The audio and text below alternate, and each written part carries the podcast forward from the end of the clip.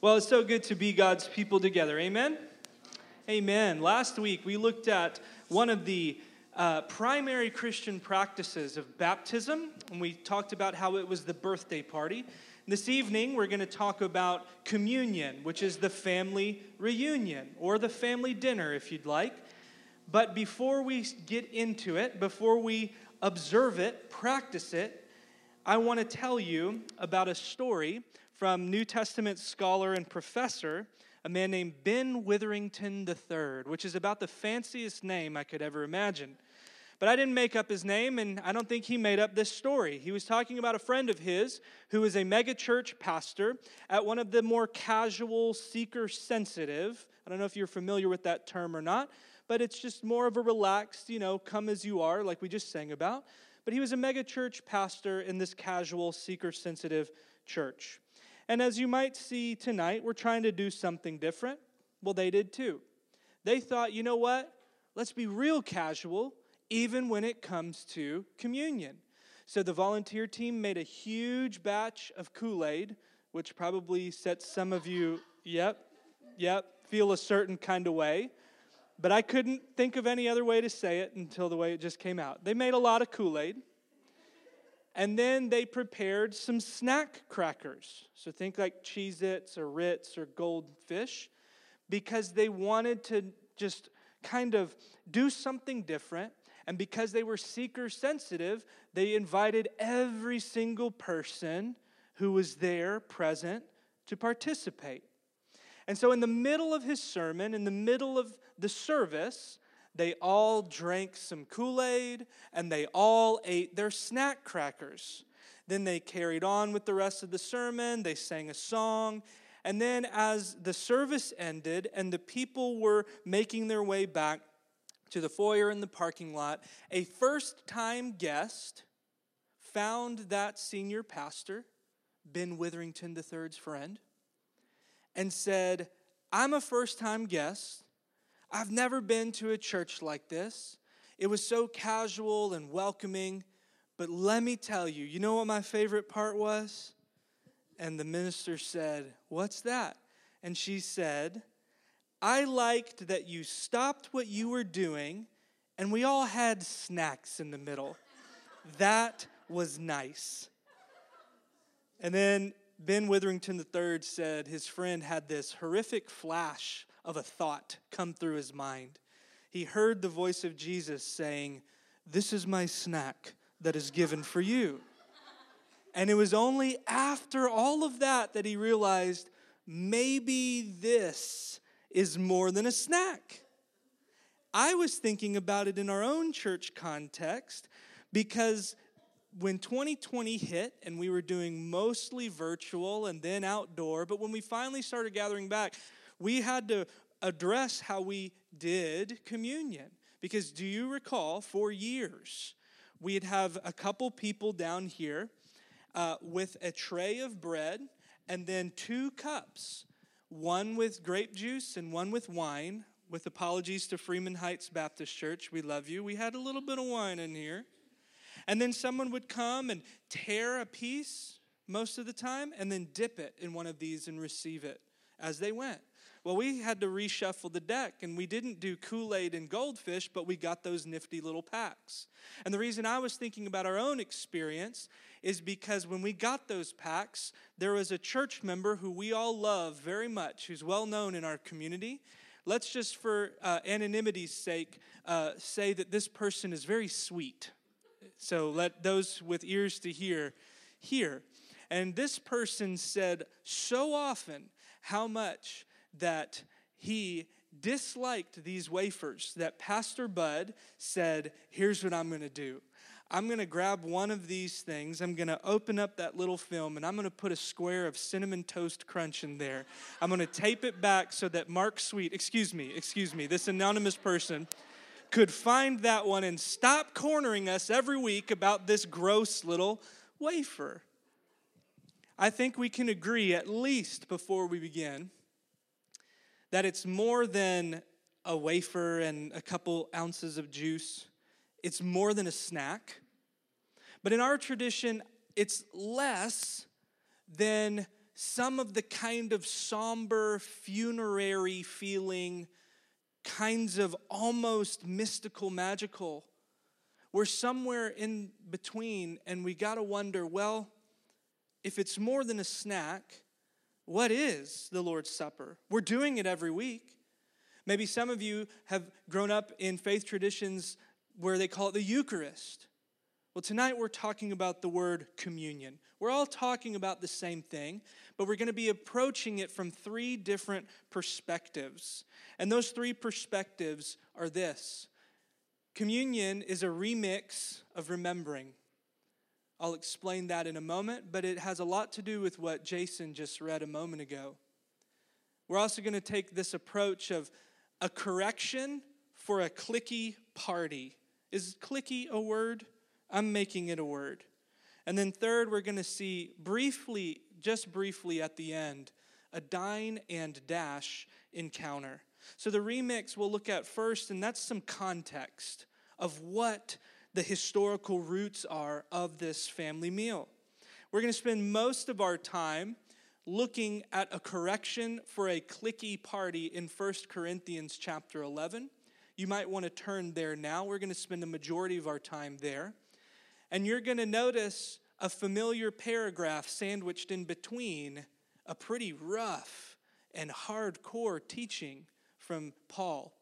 And then finally, like I said, we're going to end with a brief story from the Gospels. But all of these three perspectives, stories, ideas are to try to get at that question if it's more than a snack, what exactly is it that we're doing together? As you're turning to 1 Corinthians 11, let me remind you of what I told you last week. Baptism and communion are the Christian physical practices. Water is physical, bread and juice is physical. And they're things that we practice and do and engage with together. So, to a billion other Christians in different ways, but with the same spirit all across the world. So, baptism and communion are the Christian physical practices of spiritual realities. Last week, we talked about the picture of baptism as our union with Christ, pictured in how we were united with Him in death to our old self and sin and our old way, and we're raised together with Him to walk in newness of life. They are the disciples' family traditions. Baptism as an initiation rite into the family, and communion, as we'll see in a moment, the family reunion, the family supper. But we take what is tangible and finite to help us connect to what is spiritual and infinite.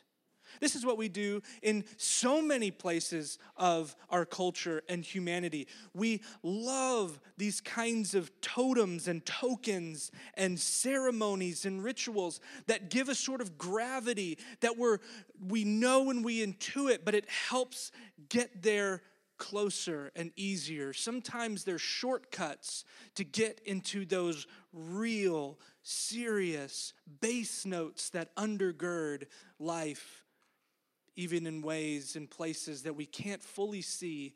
These practices help us get a little bit of our arms around it.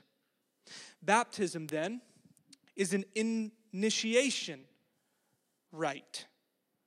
Do you know what I mean? If you don't, I encourage you to go back and look or listen at the message last week. But it's that initiation rite that pictures the change of status. You were born anew into God's kingdom, and baptism is the birthday party. We don't have a birthday party without someone being born. And someone's born when they say that Jesus is Lord and they give their life to follow him. And so when that happens, and it's happened recently in our church, we gather around this newborn babe that we've been discipling and walking with, and we celebrate that they've said yes to Jesus, and then we dunk them as a picture that they are adopted into God's family and a brother and sister in the kingdom. It's an initiation rite, a change of status from death to life, from a new allegiance to the king and a kingdom. It creates a family through birth. Communion, then, is an affirmation. If you looked up affirmation in the dictionary, it is a declaration of something true. It's affirming something true. It's an affirmation ceremony that pictures or affirms the reality of our oneness with Christ and his body, the church. It sustains a family through reunion. The reason I have re highlighted or set off there is because communion is the place where we kind of become a living uh, witness to Jesus' teaching that if you're coming to the altar, if you're coming to the table and you remember that you've really, really, really blown it with somebody in your family, in your circle of the believer community, man, pause real quick and go make that right. It's so vital. In Paul's teaching in uh, the Ephesian letter, Paul says, Be eager to maintain the bonds of peace, to maintain the unity that we have in the Spirit.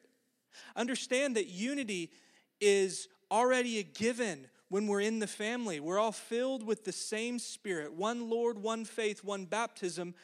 But it requires maintenance to make sure that we're not stretching those bonds to a breaking point. Does that make sense? We're united already. Your family unit is united in some sense of bloodline. But it's not a given that that stuff won't stretch or bend or break. So, communion is the family meal that's a union, a reunion and who's it for? Well, in our church, we say family members, those that have been born and said yes to Jesus, who are ready to remember. We like baptism as uh, that initiation rite that kind of really marks it off that says this person has gone through the waters this person has is signifying their unity with jesus and they're a child of god. And so we like that as a marker but i'm not really policing or bodyguarding this table but if Jesus says, Do this in remembrance of me, the idea is that anyone who's partaking has some context and continuity already and familiarity with Jesus. It doesn't mean you have to be a member of this church because the church is so much bigger than our little outpost that's just a few years old here in Garland, Texas, in a shared building. The church is so big and so wonderful, and it has many different diverse expressions. So we come ready to remember. And the other reason we do it so often is because there's other teaching that says, hey, do this as often as you're together. This is like one of the foundational things we do. We don't baptize somebody every week, but we certainly do this every week as often as we can. A lot of times, people will say, well, if you just do it every week, doesn't it get stale? Doesn't it get old? And I say, it can be. Just like reading your Bible every morning or prayer. Sometimes you don't feel it, sometimes it can get stale. But there's something about showing up and having another opportunity to come back to your center, to come back to a place of remembrance. And that's where we begin our brief run through as a long introduction to actually practice it together. That first thing we're talking about is a remix of remembering. That word remember is crucial. The word remember is crucial. In Luke's gospel, he's the only one that records that phrase that Paul will pick up on later, and that is do this in what? Remembrance of me. Luke chapter 22, verses 19 to 20. Jason read Mark earlier, but here's the words of Jesus in the Gospel of Luke. And he took the bread and he gave thanks and he broke it. And then he gave it to them, saying, This is my body given for you. Do this, what? In remembrance of me. In the same way, after supper, he took the cup, saying, This cup is a new covenant in my blood, which is poured out for you. I want to tell you, it's not on the slide, so I really want you to go there with me to tune in. I want you to take this as maybe your primary invitation tonight. If you don't hear a lot of the rest of the stuff and the context and all that, that's okay. I really want to, you to take this and keep it in your back pocket here's what I mean, and I think what Jesus means when he says to do this in remembrance. You ready? To do this in remembrance is to cherish and hold in your mind and heart. To do this in remembrance is to cherish and hold in your mind and heart. It's not just a funeral meal in memory of, it's more than that.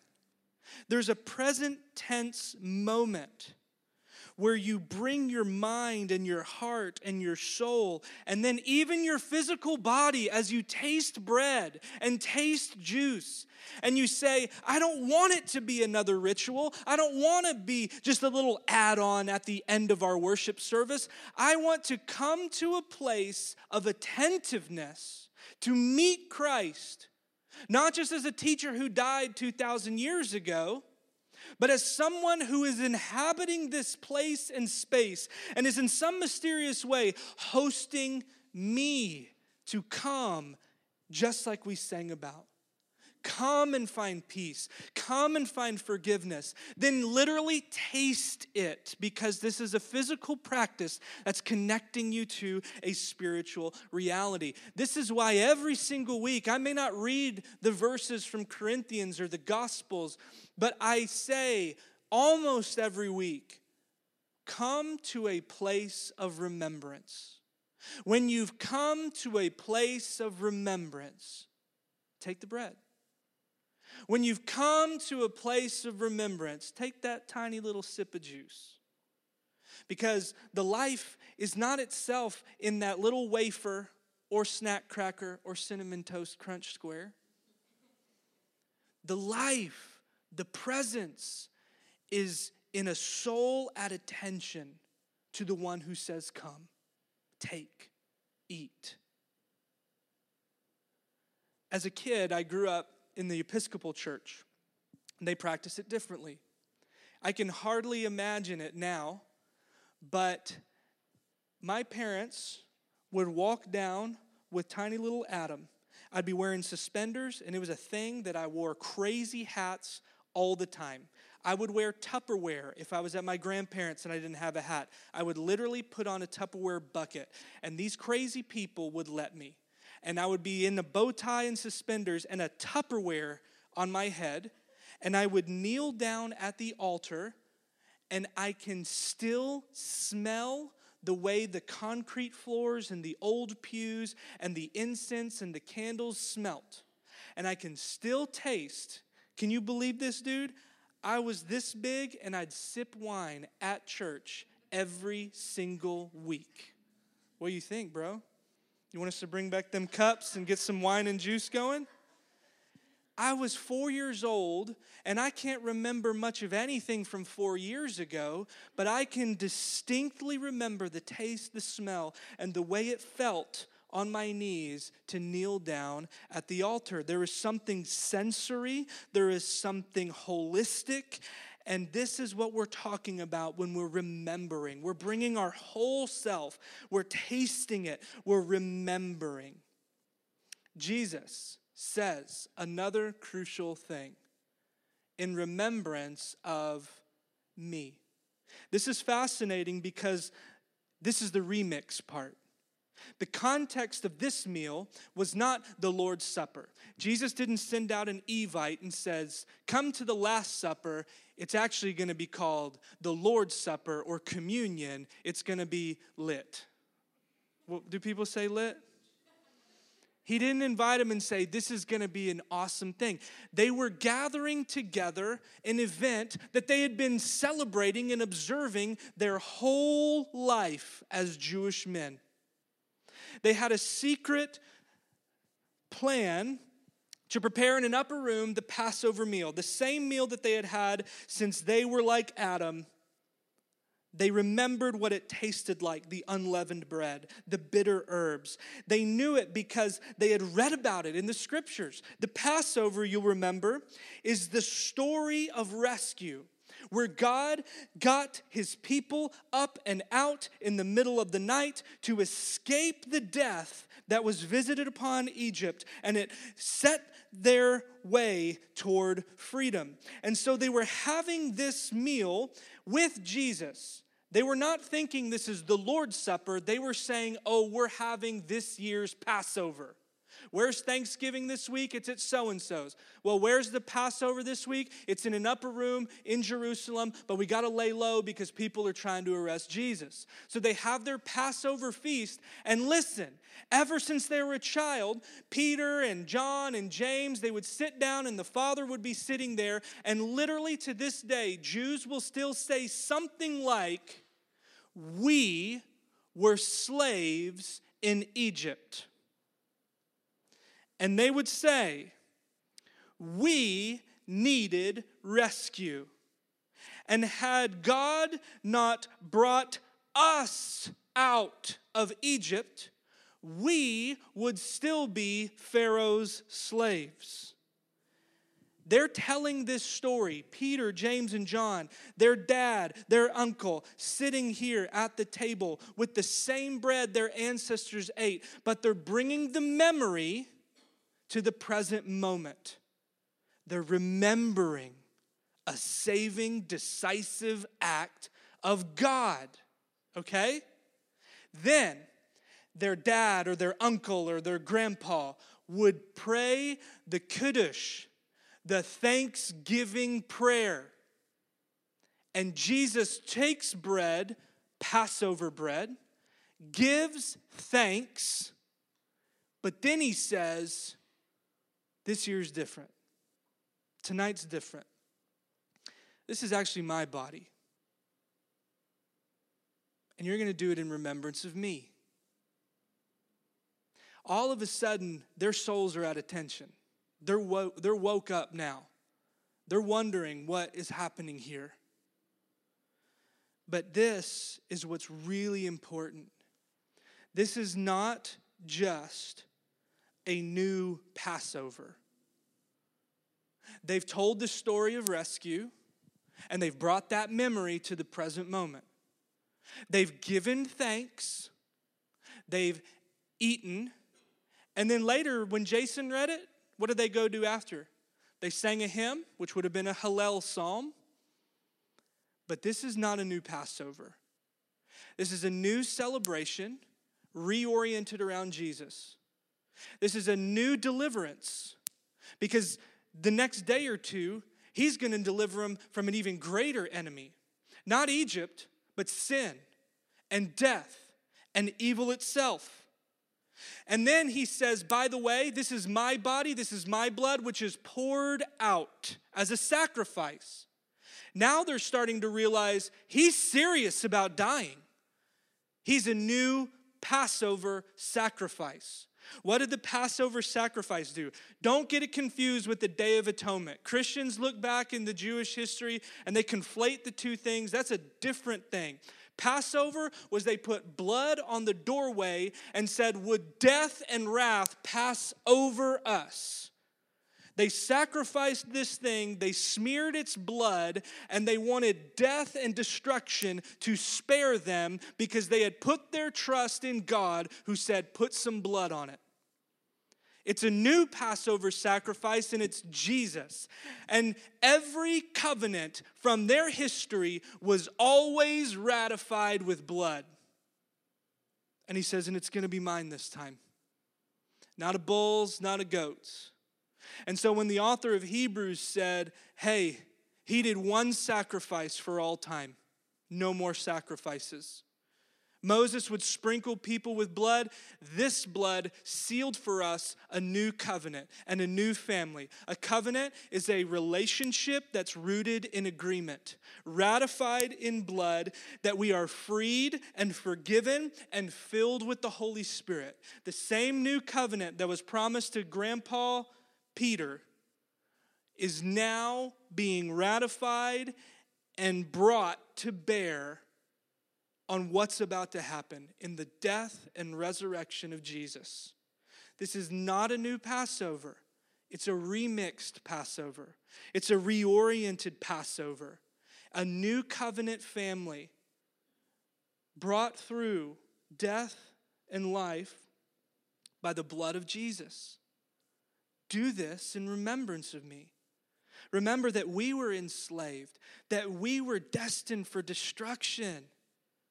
But this blood, this cup, this body was given to the whole world so that you might find life and a new community. So, what happens when that covenant family forgets to actually, you know, be a family? And what happens when they actually forget, you know, the one they were supposed to remember? That's what happens in Corinth. So, quickly, in 1 Corinthians 11, you've heard me read part of this every week. Here's the part I don't read. Let's see if you can guess why. You ready? We're about to look at now the second part a correction for a clicky party. Let's make clicky a word. Agreed? So remember in communion and let's make clicky a word. All right, 1 Corinthians 11. This is why I don't read this that much. But it's still so important. In the following directives, I have no praise for you, for your meetings do more harm than good. Could you imagine if we had like second neighborhood church and like this is what we get from a letter from the person who planted our church? Yikes. In the first place, I hear that when you come together as a church, there are divisions among you. And to some extent, I believe it. I knew you guys. No doubt, there have to be differences among you to show which of you have God's approval. That's a strange phrase, and he's probably being a little bit sarcastic there. He's like, Yeah, y'all are kind of jockeying for position, aren't you? He says, So then when you come together, it's not the Lord's Supper that you eat. For when you're eating, some of you go ahead with your own private suppers. We'll talk about this. As a result, one person remains hungry and another gets drunk.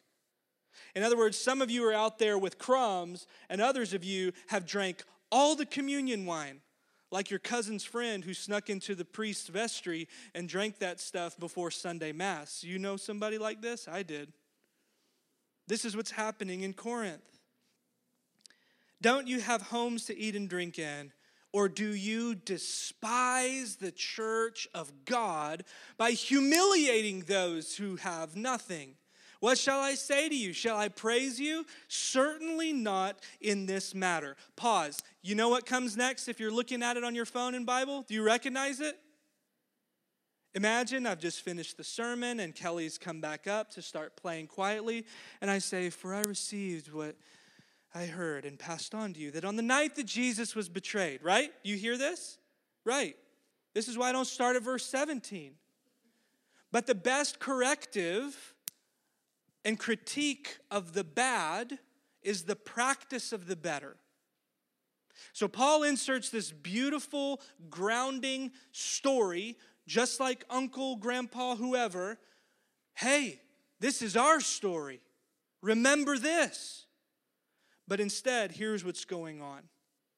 Here's the context. The Christian community in the earliest church would gather together for a meal. And they had a dining room, just like you and I have a dining room, maybe some of us. You got a place where you eat in your house. How big is your table? How many people can sit at your table? Shout it out. Six? Four? We, eight. We got, a, we got an eight person. We feel like we're living large. Guess what? They had tables like we did in that they couldn't fit everybody around it. But their tables looked different. It's called a triclinium. It was a horseshoe table. And so there were meals like this all over the Greco Roman world. And what they would do is invite people that they wanted to hang out with and kind of rub elbows with. And so the host would sit at the head of the table, and as close as you sat to the host was as big a deal as you were. So the bigger the deal, the closer you were. So they're gathering for a meal, and there is only room in the dining room for like nine to 12 people max. So the overflow would happen in like the atrium, if they had one, like a foyer, a garden, or like the patio. So imagine now a new Christian community forms, and there's like 25 people. And so, this Christian community is this radical new community with slaves and free people and rich people and poor people, the people that were healed miraculously by God. And so, you've got Jews and Gentiles, different ethnicities and races. And so, now all of a sudden, they're coming to so and so's house for dinner because they got the biggest dining room. We got the best guests at getting 20 of us in there. But what happens when they walk into the dining room, they see that horseshoe and the rich host who owns the house is sitting at the head, and the next richest guy is sitting next to him. The poor folks get off work, they're an hour late, they walk into the room, and they see that the dining room is packed. So they got to saunter out to the patio where John is over here, and they say, What's up with that? You got anything to eat? Goes, Nah, man, they, they, they killed it. They scarfed it. All we got left is like that weird, funky potato salad that Susan brought. And what's more is that in that dining room, they're doing what every other meal in the Greco Roman world did. They were wasted. Because every meal in the Greco Roman world, and this is how Christians adopted their worship practice, they would have the meal, and then after the meal, they would send the women out, the slaves out, the children out, so the dudes could hang out and keep drinking. But before they kept drinking, the second thing they would do is have a transition where they would lift a cup and say, To Zeus. And we pour out this libation so that he may bless us with our righteous party, bruh. And then they would sing a song and they would say, See you, ladies. And they would get turned. And the third piece of the puzzle is convivia. It was where vivality and all this fun party goes. My wife is just thinking I said lit and turnt in the same sermon about the communion.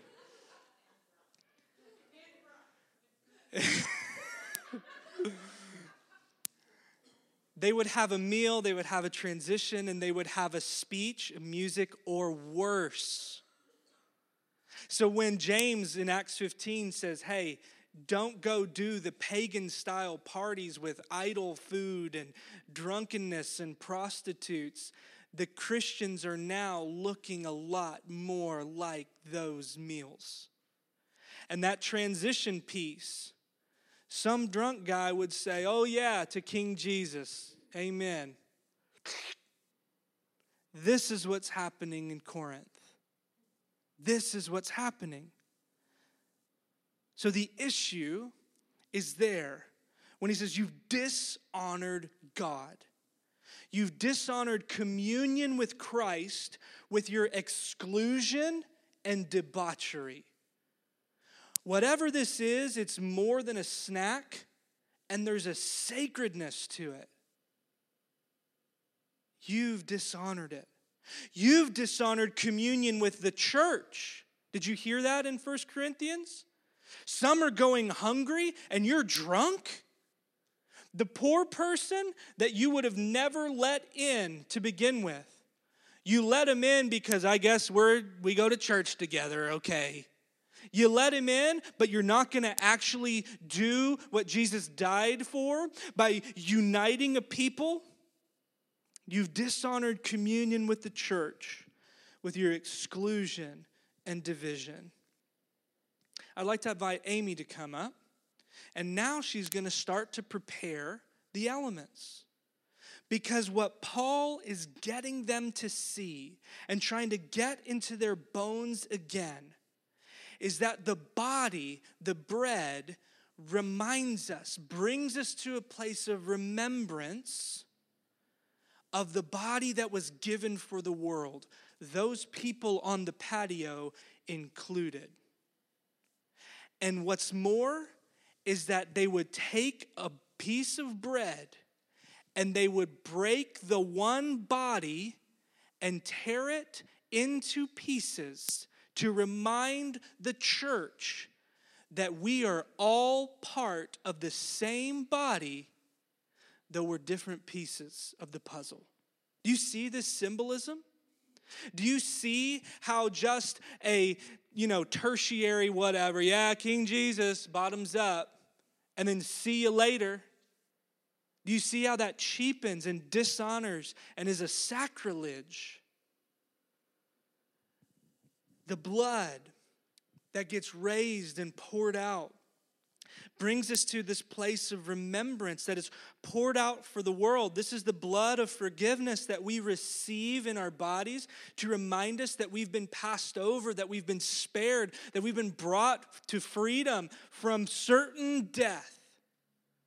And when you just cheapen it like this, you've missed the point. And so he continues on, and this is why this imagery is so vital to what he says after he grounds them in that story.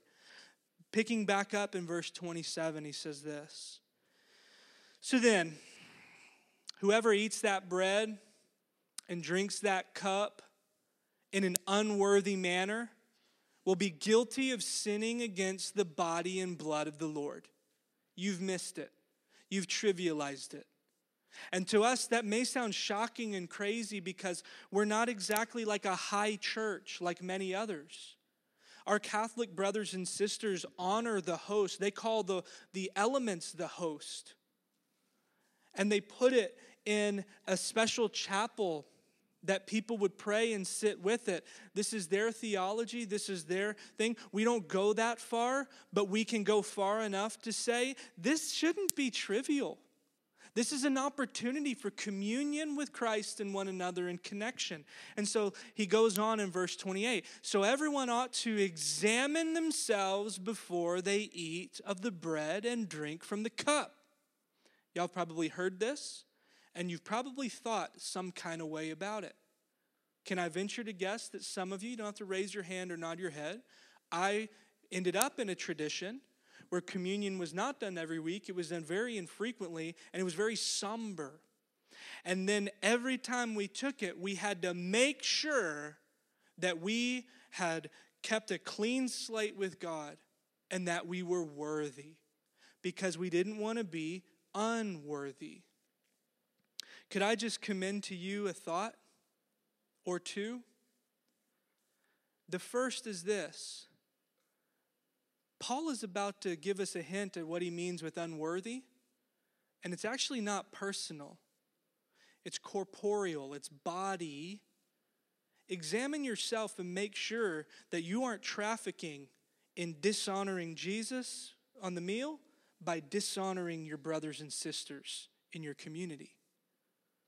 So examine yourself so that when you eat and drink from the cup, for those who eat and drink without discerning the body of Christ, the church, without thinking of your neighbor and your brother, you drink judgment on yourself. And then he says this shocking thing. That is why many among you are weak and sick, and a number of you have fallen asleep, which is a euphemism for some of you died because you're messing this up so bad. But if you were more discerning with regard to ourselves, we would not come under such judgment. Unworthy is less about are you personally fit or not.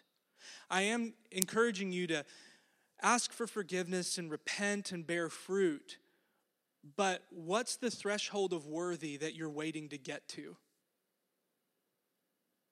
Because if we really think that theological idea that we've read into this text for the next step and the next step, am I ever going to be worthy? Or do I receive this precisely because I am unworthy and He so freely gives it to me by His grace? So the unworthiness that we are to discern is are we in communion with one another? Are we discerning this place, this space? That's why in other traditions you pass the peace before you receive communion. Do you know what I'm saying? Pass the peace? The peace of Christ be with you. It was an opportunity to get up because one time we got flipped off literally on 635 on the way to church. And we exited off 635. Amy did. And this old boy followed her to church. And let me tell you how good he felt. And Amy basically said, The peace of Christ be with you. I saw that, brother, but I forgive you. Because it's an opportunity to say, I am a forgiven community of forgiving sinners. I'm coming to a place where I want to remember and be in communion with Christ, and I'm trying to keep my side of the street clear. Because churches like Corinth could be ones that are riddled with factions and infighting and divisions. They're inhospitable, they're racist, they're classist, and they say, Yeah, let's lift the cup in communion. And I think Jesus is sitting there going, Whatever you are, you are not a church for the sake of the world. You have missed me and you're on your own little thing having a private supper and you are not honoring what this is. So I think that even as you discern the body, you say, I want to be at attention and remembrance. I want to make sure that as imperfectly as I am, that I'm at peace and I'm grateful to belong to the body of Christ. This is what Paul is teaching.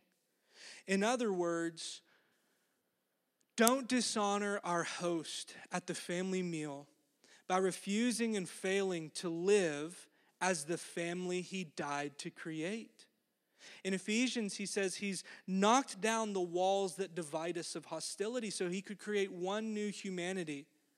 What they were doing in Corinth, I don't think is what we're doing. But we need to come with humility because we're called to be a forgiven family of forgiving sinners, meeting at the table of communion with Christ and reunion with one another. That's why we remember. It's because of Christ's death that we are united with him. I want to do a fast, quick aside, and I know I've talked for a minute, but I just felt this week that our church is smaller than it's been. COVID has affected so many other churches and so much of our life that I have this sense of I want to start a new year with a new emphasis on hospitality. And I just wonder how intentional we might be, and would you join me in being intentional with whoever you share a house with or a circle with, with your family and friends, bringing back the practice of hospitality? And I wonder how we might be able to do that as a church family. Isaac was talking at Friendsgiving last night, giving a talk to our community in English and Spanish, and he was talking about how much we need each other. He said, if anything of the last two years has taught us something, is that we need people in our lives. And he used Acts 2 which is that famous passage, that famous portrait of they devoted themselves to the apostles' teaching, to the breaking of bread and prayer. And I just wonder if you would take intentional time to be with your kids around a table, to come to a place of attentive remembrance, to see and be seen, to be seen by those in this community. And finally, we'll close with this thought as we come to the table. It's a dine and dash encounter. It's a dine and dash encounter in Luke chapter 24. There's two people who were in town for the Passover and they saw the crucifixion of Jesus and they longed for Jesus to be who he thought he might be the Messiah. But clearly he isn't because he died. So they left town and they were super distracted and discouraged. And all of a sudden, this strange companion comes alongside them. And he says, Why are you guys so bummed out? And they said, Dude, are you serious? Were you not just in Jerusalem? We thought this guy was going to be the king that we had waited for. We did the Passover thing and we were eating the unleavened bread, thinking, man, as we look back to when we were delivered from uh, Pharaoh, I wonder if this is a new delivery with this boy Jesus. But he died and we're on our way back. And the person said, Are you serious? Did you miss it that much? And this strange companion on the road to Emmaus told them throughout scriptures how this person had to suffer, had to be a sacrifice, so that he might bring the reign of God not in triumph and might and violence, but in suffering and love. And then they get to a fork in the road and they say, Please come and eat with us. And he says, No. And they say, Please. And he goes, Okay. And so they go to a house, and Luke writes these words in verse 30 and 31. Luke says, as I find it here, when he was at the table with them, he took bread. He gave thanks, broke it, and began to give it to them. Last time he did it was with the disciples at the Last Supper, the Passover remix. And now he becomes the host in the new creation body, the resurrection. Then their eyes were opened and they recognized him, and he disappeared from their sight. When did they recognize Jesus, this strange companion along the road? Was it when he was teaching them from the Bible? No, but they said our hearts were burning and we knew this guy was up to something different. When did they recognize Jesus? In the breaking of the bread. That's when they came to a place of cherish, honor in heart and mind. Communion, then, as we close, is a weekly opportunity for a close encounter, to see Jesus, to recognize him like those two travelers did, to see him as the crucified, risen, and returning King. And finally, this may be the only time I quote John Calvin, though he's way smarter and amazing than I am. But I love what he says. I would rather experience it than understand it. This is what he said about communion. And this is my prayer for us in the next moments that we have together. Our gracious Savior has welcomed us and fed us out of his own gracious and nail scarred hands. May you receive anew the grace, nourishment, and hope that fills all those in Christ Jesus. May these things grow in us alongside the gift of faith, so that we may plant their seeds in the world around us. May the Holy Spirit guide us in the week ahead to remember our place in God's great and ongoing story of resurrection, redemption, and restoration through Jesus Christ our Lord. Go in peace.